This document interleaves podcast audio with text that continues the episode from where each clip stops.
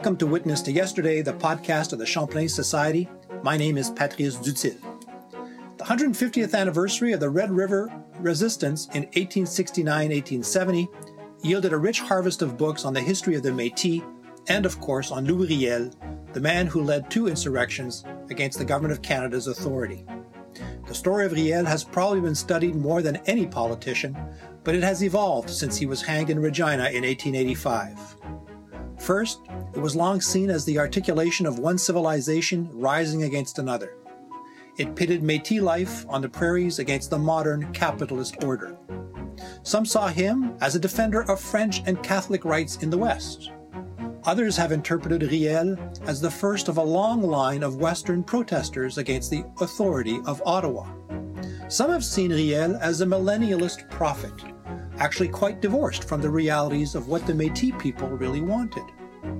Max Hamon has taken a different tack to understand Riel's impact on Canadian history, and he's decided to focus on his first 31 years. Max Hamon is currently teaching in the history department at Queen's University in Kingston, Ontario, and his book is The Audacity of His Enterprise, Louis Riel, and the Métis Nation That Canada Never Was. It is published by McGill Queen's University Press. Max Hamon, welcome to the Champlain Society podcast. Thank you for having me on the podcast, Patrice. It's, it's an honor.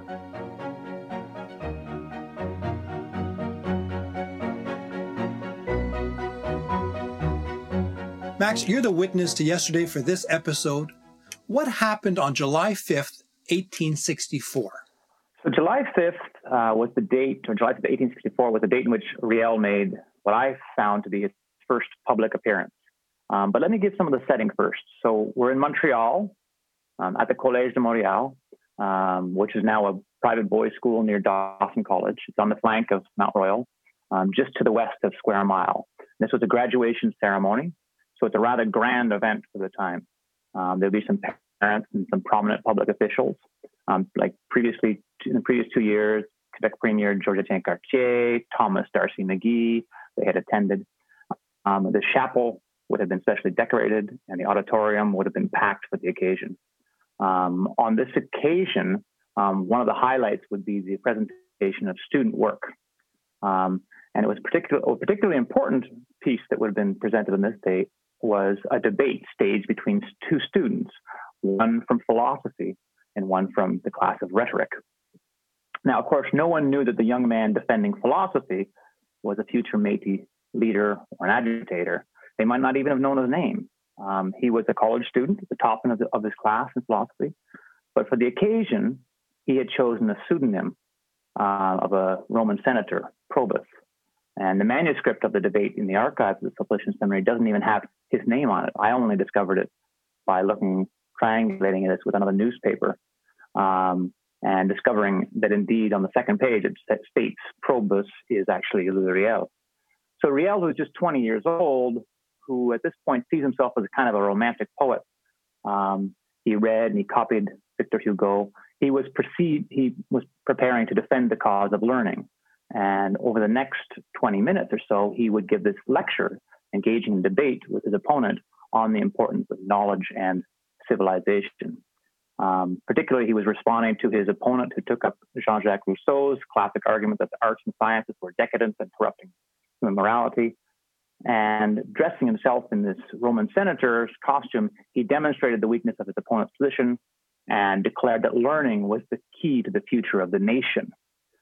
So Riel was declared the winner of the debate, um, and it would become the beginning of a rather remarkable public career, and one that I think encapsulates the extremely complicated role that Riel has played in Canada's past. Well, that's a fascinating discovery you've made. It took me a year to realize that it actually existed.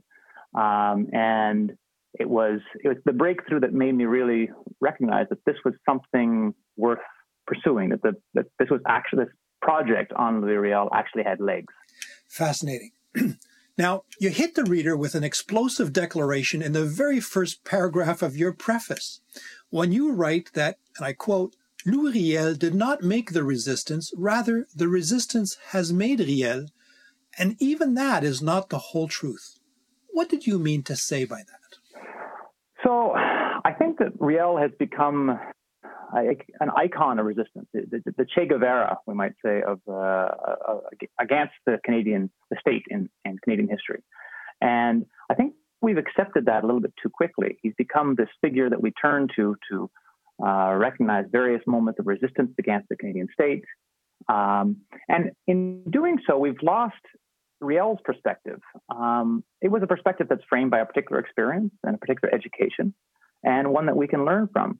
Um, the problem is that we've allowed a trope of resistance to frame our perspective rather than looking at the historical record. And rather than allowing the, the story to speak for itself, we've, create, we've fallen into the trap of following a, a genre or a model. And so the narrative has overwhelmed the history and it's actually made him. It's also a, it is also a reference to a literary reference, I guess, to uh, one of the books that originally inspired this, which was The Black Jacobin, History of the Haitian Revolution by C.L.R. James. Um, and I think what James did was he brought the Haitian Revolution into the world of the Atlantic Revolution by showing that uh, Toussaint Louverture was actually a statesman. He was a political thinker. He was an intellectual. He was engaged in the Haitian Revolution, was a state-making moment. So I think that was that was also my attempt to just to echo that at the same time. Now you argue that Riel's struggle was for one of recognition. How is that different from the traditional understanding of Riel and the resistance movement that he uh, helped to bring about? So I think that the main interpretation of Riel is that he he kind of went looking for trouble. Um, he was a he was a rebel. He resisted Canada's attempts to impose its will. Um, he didn't really understand what Canada represented, that he what it meant to be a nation. Um, he was guided perhaps by the Catholic Church. He was delusional and mad, et cetera, et cetera. But no, I don't. I don't think that's really what Riel was about. He, I think, he was highly aware of what nationhood meant. He, he really understood the political stakes that were involved in having the right to participate in a project that was Canada, um, and what the recognition of the political rights uh, of his people would mean.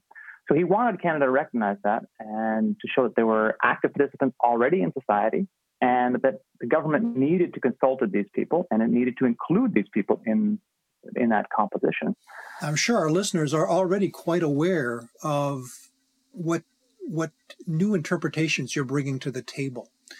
What do you think are the biggest mistakes historians have made when thinking about Louis Riel, particularly in this period of his life? There's a lot written on Riel, and yes, there is. it's it's tough to encapsulate everybody all at once. Um, so let's say the biggest mistakes, not the small mistakes. Right. I guess I think a big thing is one a huge thing would be being aware of and letting the historical context speak for itself.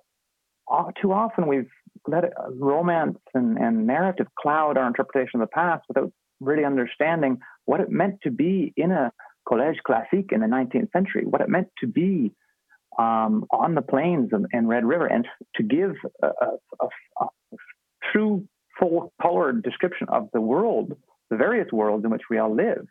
Um, so I think we want to write the history of Riel in his own time. Even while I recognize the fact that, yes, we always write histories for our times. Um, and sure, there's going to be people who will come after and probably challenge my interpretation of this. But paying attention to that context seems to me to be one of the things that a lot of historians have missed. But it's an ongoing struggle for historians, isn't it? Are we not always trying to place things in the context? And why, my goodness, it's so hard to do, isn't it? Yes.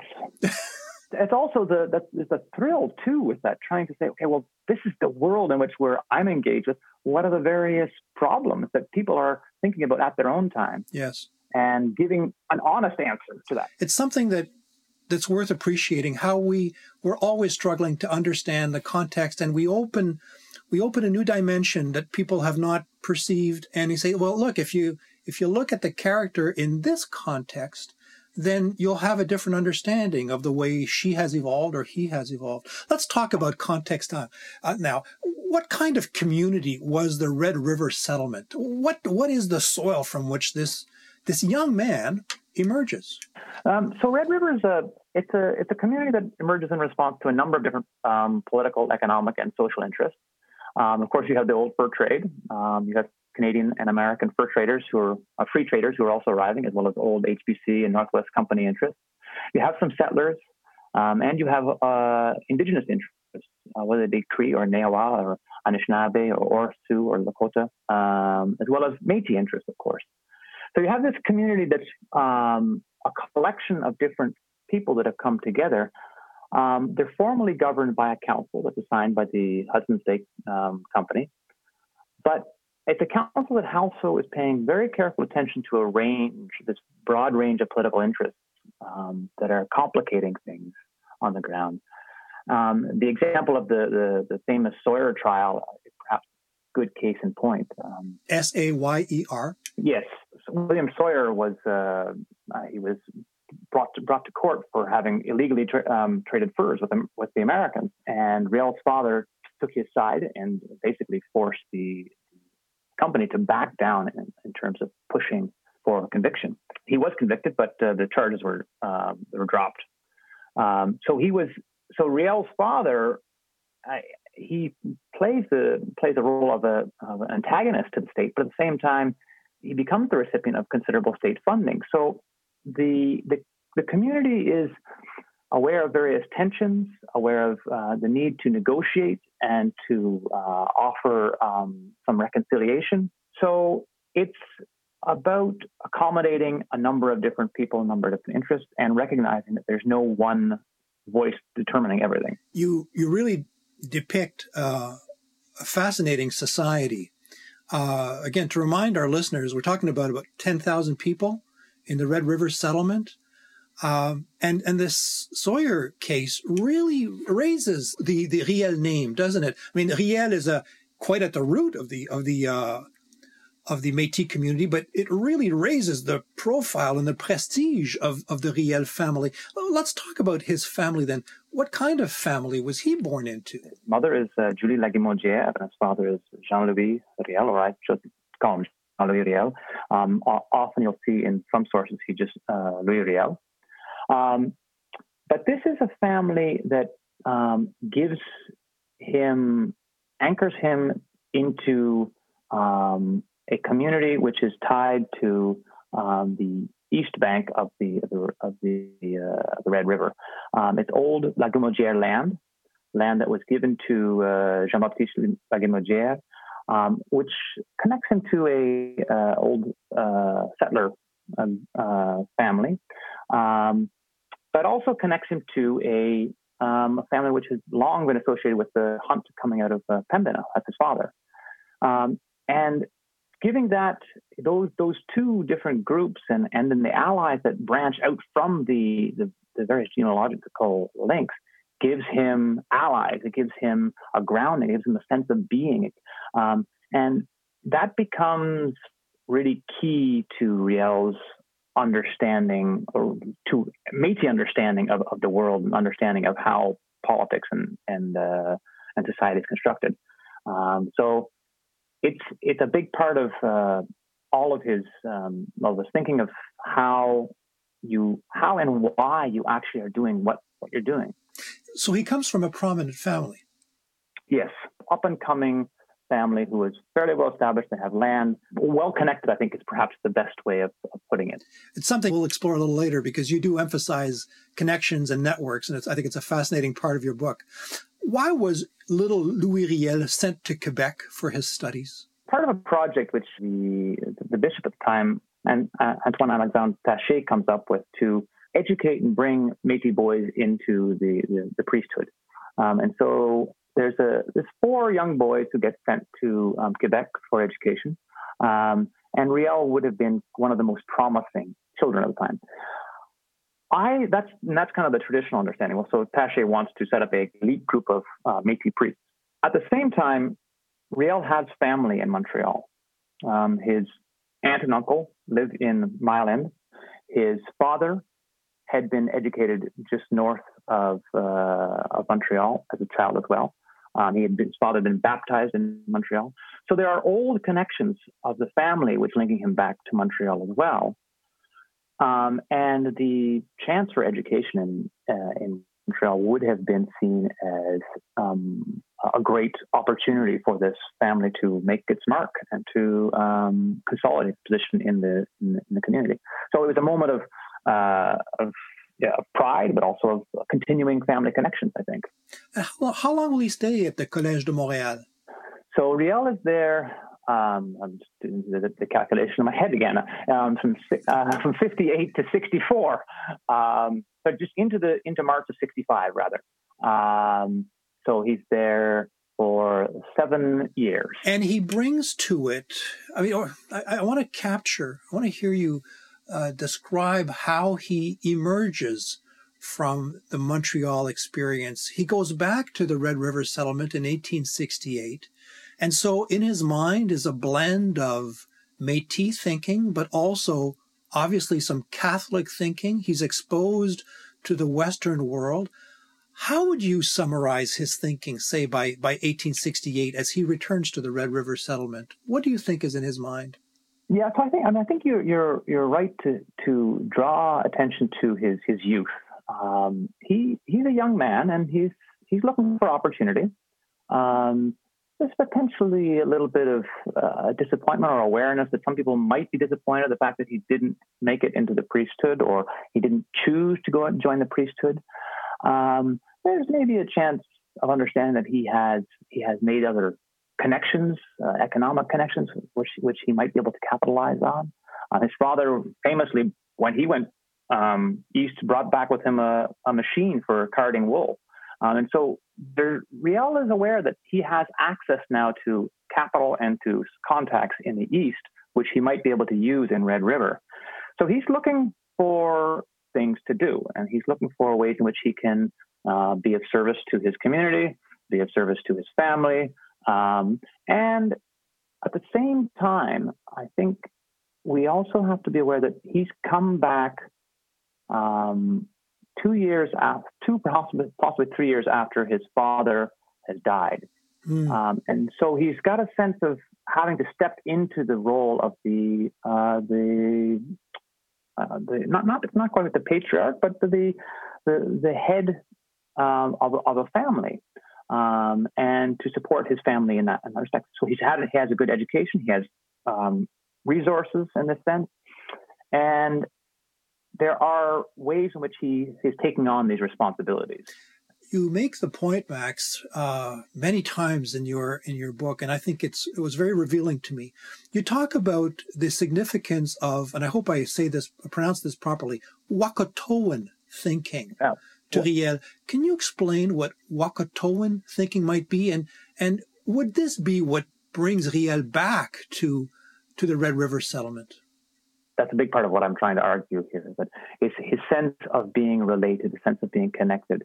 Um, so I've taken the term Wahkohtowin from, uh, and I, I um, also, like you, I'm not quite sure exactly how the pronunciation is. Um, but it, it's drawn from the work of a number of uh, Métis scholars um, that are working on this, but most particularly that of Brenda Macdougall. Um, her book um, and Canadian Historical Review article um, really brought that to the fore. And then once I started looking at Riel's writing, you start to see, oh, he's talking about relationships over and over again. So this idea of being related, um, being connected to people, being connected to the land, this is formative to Riel's understanding of, of family, of place, of, of being, of, of, his, of his identity. And it gives him his sense of being.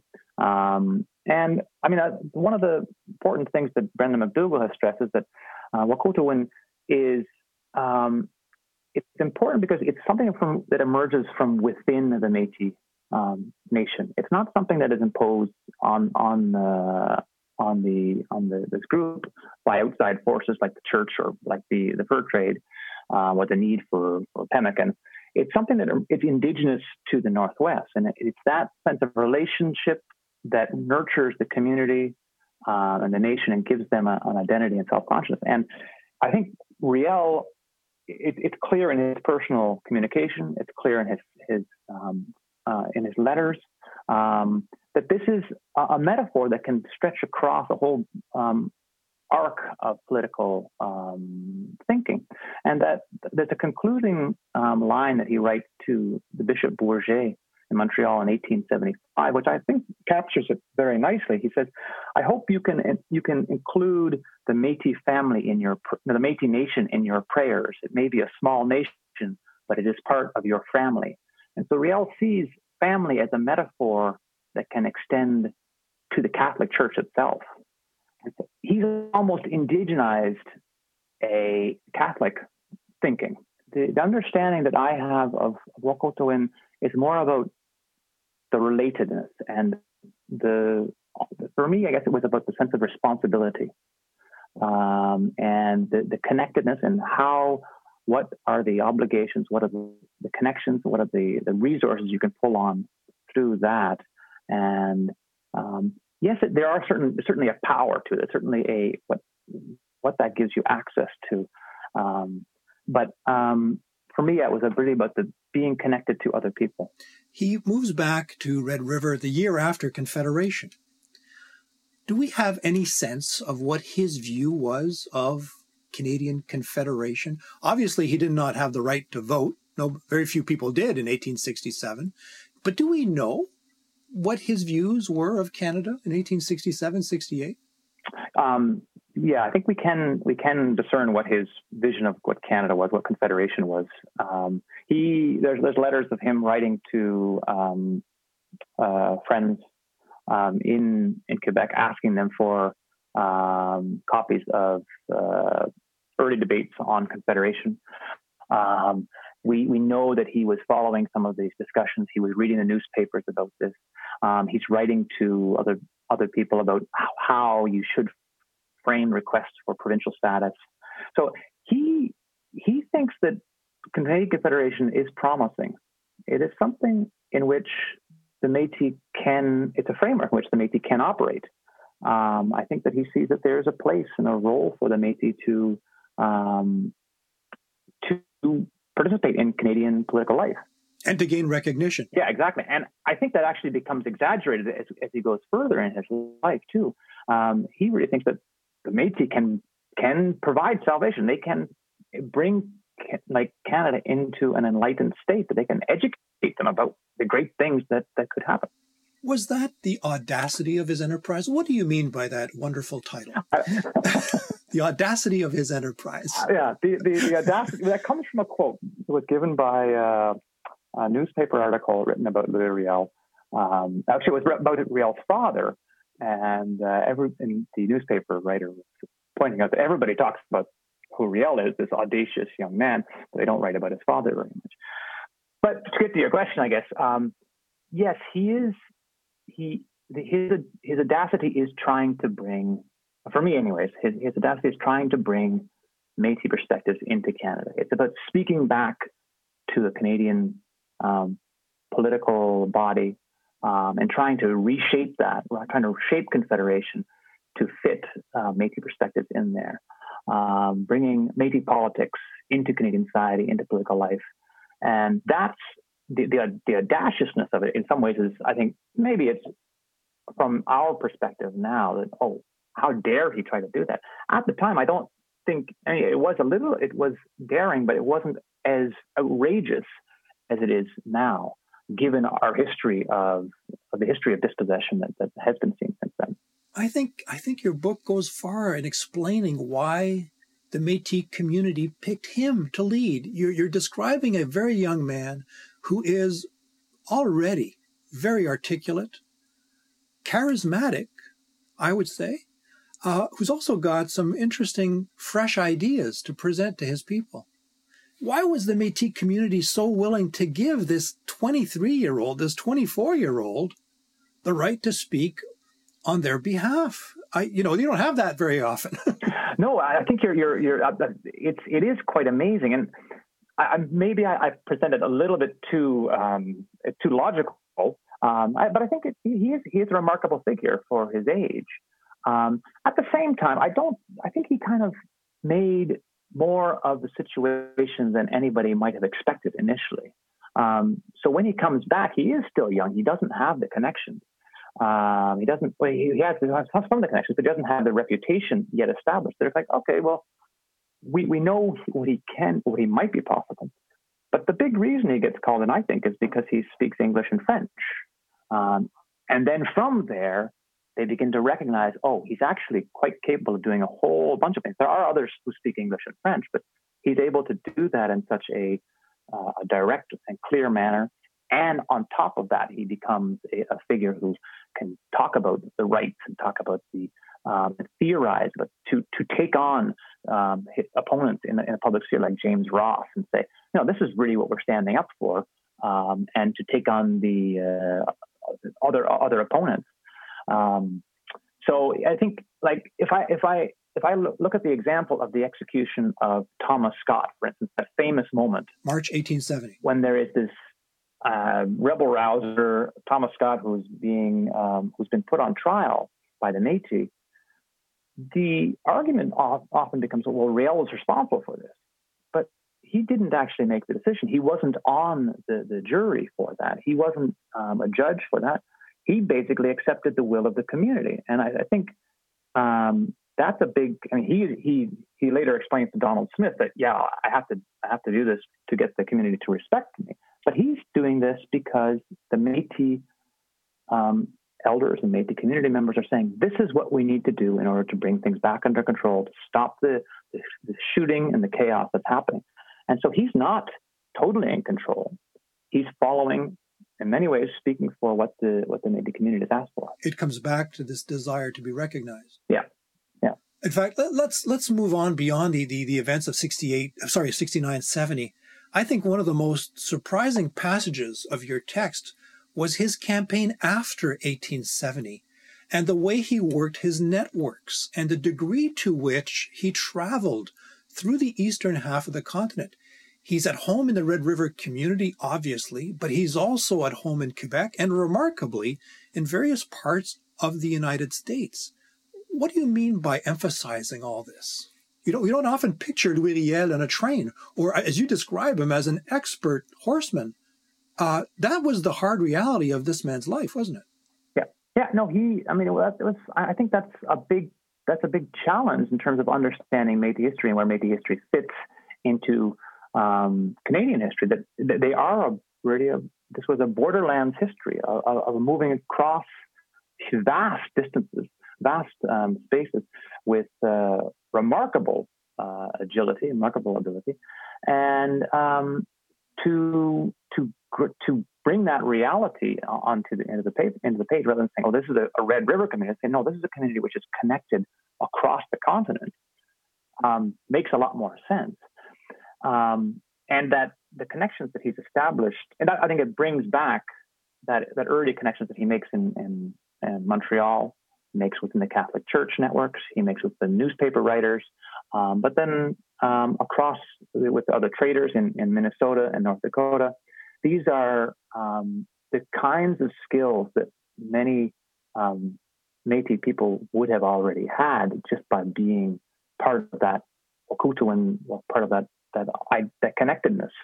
Um, so the Riel makes the most of that um, and translates that, makes it even bigger, I think, by including the the Eastern Canadian perspective um, and trying to get them on the Métis uh, Nation campaign of course, you know, we, we all know uh, Louis Riel is eventually exiled. He'll wind up in um, in the United States. Uh, he'll get married. He will get American citizenship until he's called back by his community in Saskatchewan in 1884. But you end your story in 1875. Why did you stop there? 1875 was um, well, it's a opportunity to think about a second volume. But uh, that's my, that's going to be my last question. But I hope so, Max. but why why 1875? Why volume one in 1875? well, because what it does, it, it allows it allows me to overcome this overwhelming condescension of posterity. I think and that's what E.P. Thompson's phrase works so well here. To to overcome the overwhelming condescension of posterity, to escape the doom of the hangman's noose, um, one of the French reviewers for the book commented that this presents Riel in a, in a crepuscular light, And I think that evokes very well the, the sense of promise and the opening that um, we see in 1875. Riel views the world, he, re- he views politics, Métis politics, Quebec politics, Canadian politics through a, a lens of possibility at this time. And if we want to talk about the horizons of possibility, the, the sense of perspective, the sense of Riel's own um, his own bias or his perspective, this allows us to get at that. Um, so I had always aimed to make this an intellectual history, and I thought that was one way of uh, kind of thinking about well, what is what is Riel thinking about? How is he? What are the ideas that, that are that are shaping his actions? Um, but it was a it was it's kind of a mental trick um, to just to throw off the the the, the, the hangman's noose and to inspire a new way of looking at it. I mean, in 1875, he has not been declared insane. No. Uh, you're, you're saying you're depicting again a man who still has all sorts of opportunities ahead of himself in 1875. Do you think he would have been happy with his state in 1875? Do you think that at 1875 he was successful or not? I think Riel, when he, he we, there's some letters he writes back to the to um, his family saying it's wonderful how everything is working out. All of the uh, the American press is on our side. There's huge support for the Métis Nation. Um, he is quite um, enthralled by how popular he is. He's going to conventions, uh, for, for instance, at the Saint Jean Baptiste uh, Society uh, meetings, and they're supporting him. So he's really you know, amazed at how much enthusiasm he's being greeted with. Um, at the same time, that's it's a bit uh, mediated by the fact that he is um, exiled, um, that uh, that he's forced into to leave politics for for a few years, and that may be part of his um, this period in which he ends up in the asylum in, in Quebec. Um, but I think that he, he did see the campaign as achieving recognition for Métis rights and the, the Métis amnesty. At the same time, if we will go down 10 years down the road, no, he is starting to see the, the impact of much larger forces at work here than what he was able to face up against. So in 1875, his perspective is yes, this is this is this is possible. We can do something, um, but it will not um, last. It's bittersweet. Now, I, I teased you a little bit about the your title, the audacity, the audacity of his enterprise. Let me let me ask you then about the subtitle of your book, which is also very enticing: Louis Riel and the Métis Nation that Canada never was. What do you mean by that? Well, uh, that was Riel proposed a challenge. He he he he said, "Look, Canada can be a Métis nation," and it, it never it never really achieved that. Um, and I, am responding a little bit to uh, the idea that um, Canada is this collection of, of different diverse interests, that uh, it has Aboriginal roots. Um, responding to John Ralston Saul's um, depiction of Canada as a Métis nation, I don't think Canada has has really grasped that nettle yet.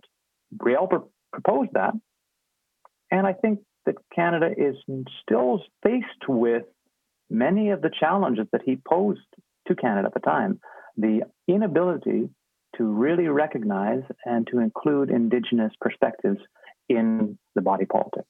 No, the response he got from the government of Canada was a flat no. Right, exactly. but even today, that's been the, there, there has been the sense that oh, multiculturalism is kind of Canada as a Métis nation. That doesn't really um, include indigenous perspectives. And Riel proposed that as a possibility. The audacity of his enterprise. Exactly. That is the that is it. Right? Here, here we could go, and um, it, we haven't achieved it yet. I think that would be the, the story. I want to ask you the classic Champlain Society question, Max. Uh, you were able to find new sources to write this book. What in particular uh, stands out in your mind? I mean, of course, the the, the debate at the Sulpician archives was was huge. Was a huge finding. Um, and I think that's particularly important to recognize given the current state of the Sulpician um, archives at the moment. Uh, we've just heard that the um, staff has been let go and that there is no clear um, sense of how these archives will be available to the public or to researchers uh, for the next little while. This is important. Yeah. This is very important. Yeah. So that that that document and that that that ability to spend months in in those archives was hugely important, and I, I can't stress the the role that uh, religious archives have played in in putting together this this uh, this story. The other um, key connections I was able to make were, were some smaller archives in the in the diocese in North Dakota, and there again, very small amount of staff, um, but they were able to send me copies of documents which I really needed. And then here also in Montreal, the Archdiocese of the uh, the Archives of the Archdiocese uh, of uh, in Montreal, having access to those um, archivists, their support is makes doing this kind of work possible. And without that, I don't think uh, yeah, we, we would have this kind of book. It allows you to throw a different light on the whole subject. Yeah. Uh, I, I want to finish with you, Max. Um, you, have had a yeah, you, have come to this in, in, a very unusual way, I have to say. You were born and raised in PEI, mm-hmm. but you studied in the Netherlands, then in Ireland, and then in Budapest. How does a young man with that kind of path get captivated by Louis Riel? So I, I'm not. I was never a Canadianist. I would never had much interest in Canadian history. Um, I was interested in European history and in terms of the formation of nations and nationhood. Um, I was did work on the formation of the Scottish nation and, and the, and the Hungarian um, nation, how those places came to be recognized as, as uh, politically relevant.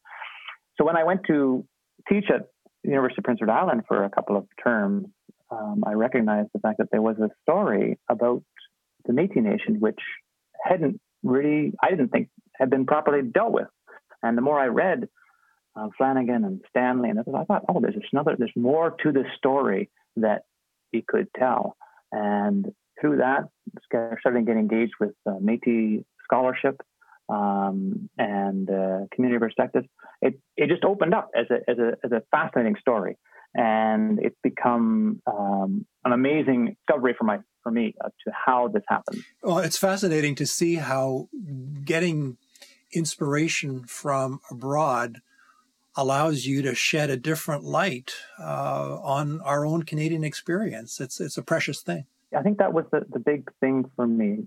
Having gone to other places and looked at other histories and then come back and say, oh, but this is similar but different, but also extremely fast. So that was that was a big part of it, having that comparative. Well, it's a great story, and you you tell it very well. Thank you very much for sharing your thoughts on on Louis Riel, the Red River Settlement, and the the first half, let's say, of, of Louis Riel's life. Thank you. My, my pleasure. Thank you. My guest today was Max Hamon at Queen's University in Kingston. His book is The Audacity of His Enterprise, Louis Riel and the Métis Nation That Canada Never Was. It's published by McGill Queen's University Press.